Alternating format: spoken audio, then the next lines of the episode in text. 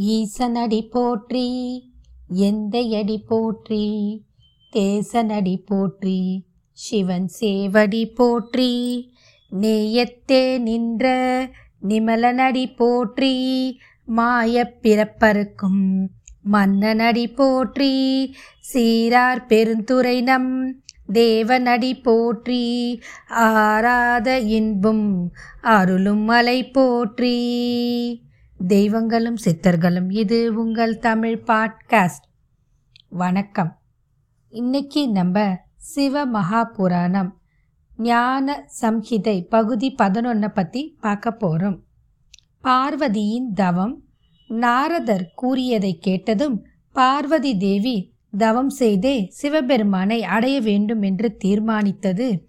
தவம் செய்ய மனம் கொண்டு விரும்பி தவம் செய்ய போனாங்க.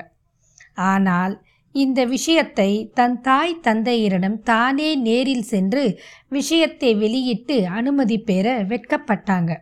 அதனால் தன் தோழிகள் மூலம் சொல்லி அனுப்பினாள் பார்வதி தேவி.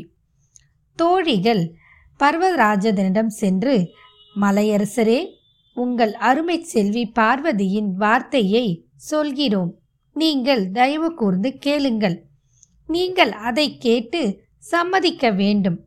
அதாவது பார்வதி தேவி தம் தேகத்திற்கும் சௌந்தரியத்திற்கும் உமது குலத்திற்கும் அனுசலம் செய்ய விரும்பி சிவபெருமானை குறித்து தவம் செய்து அவரையே தன் காதல் கணவனாக வரித்து திருமணம் புரிந்து கொள்ள விரும்புகிறாங்க. அதற்கு தாங்கள் அனுமதி வழங்க வேண்டும் என்று எடுத்துரைத்தார்கள் தோழிகள். பர்வதராஜன் இதை கேட்டதும் பார்வதியின் தோழிகள் இருவரும் கூறியதை கேட்டு பெண்களே நீங்கள் சொல்லிய விஷயத்திற்கு நான் சம்மதம் தருகிறேன். ஆனால் அவளது தாயா ஆன மேனையும் இதற்கு சம்மதிக்க வேண்டுமே. அப்படி மேனையும் சம்மதித்து பார்வதி தவம் செய்வாளானால் அதைவிட உத்தமமானது வேறு ஒன்றும் இல்லை. அதனால் என்னுடைய குலம் சாபல்யம் அடையும் என்று என் பதிலும் ஐயம் இல்லை என்றும் எடுத்து உரைத்தார். என்று இவர் சொல்லிய பிறகு அவர்கள் இருவரையும் தன் மனைவியான மேனையிடம் அனுப்பியும் வைத்தார். தோழிகள் இருவரும் மேனையின் அந்த புறத்திற்கு சென்று அவளை பார்த்து தாயே உன் மகள் பார்வதி தேவி சிவபெருமானை குறித்து தவம் செய்ய விருப்பம் கொண்டு தன் தந்தையின் அனுமதியை பெற்று உன்னுடைய அனுமதியும் பெறும்படி அனுப்பி இருக்கிறாங்க. உன் உத்தரவு கிடைத்தால் இப்போதே தவம் செய்ய சென்று விடுவாள்.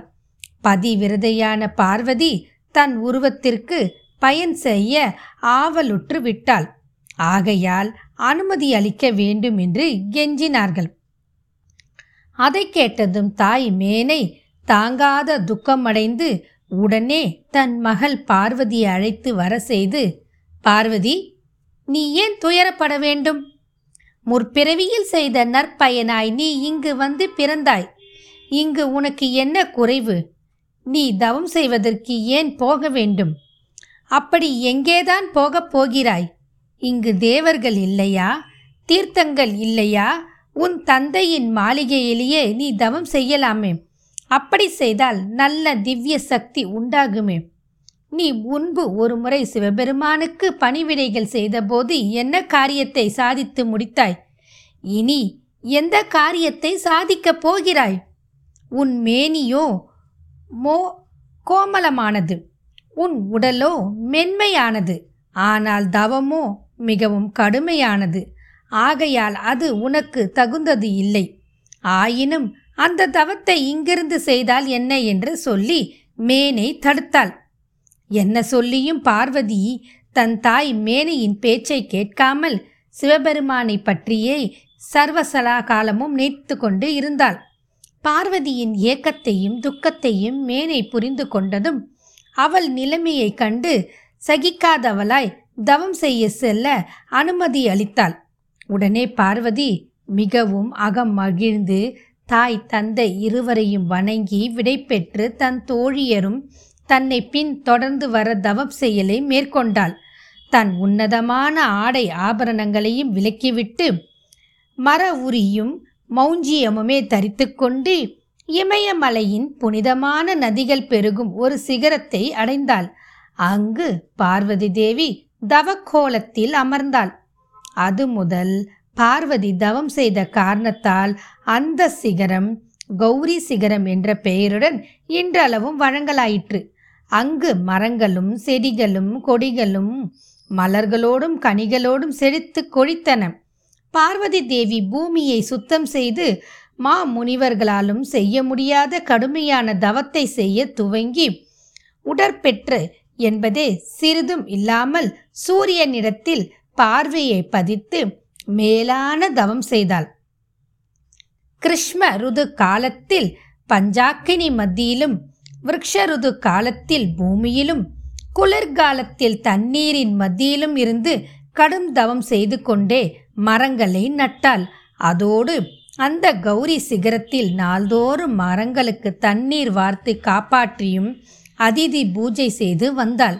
பனிக்காலத்தில் குளிராட்டும் வாடை காற்றுக்கும் மழைக்காலத்தில் மழைக்கும் எக்காலத்திலும் பசிக்கும் பயத்துக்கும் அஞ்சாமல் மா முனிவர்களும் செய்ய முடியாத மாபெரும் தவத்தை மா கடுமையாக செய்து வந்தாள்.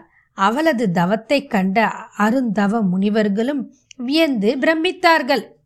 பார்வதி தேவி தவம் செய்து வந்த ஆசிரமத்திற்கு அருகே இருந்த சிங்கம் புலி மான் பசு முதலிய மிருகங்கள் இயற்கை பகையின்றி ஒன்றோடு ஒன்று அன்பு கொண்டு வாழ்ந்தன.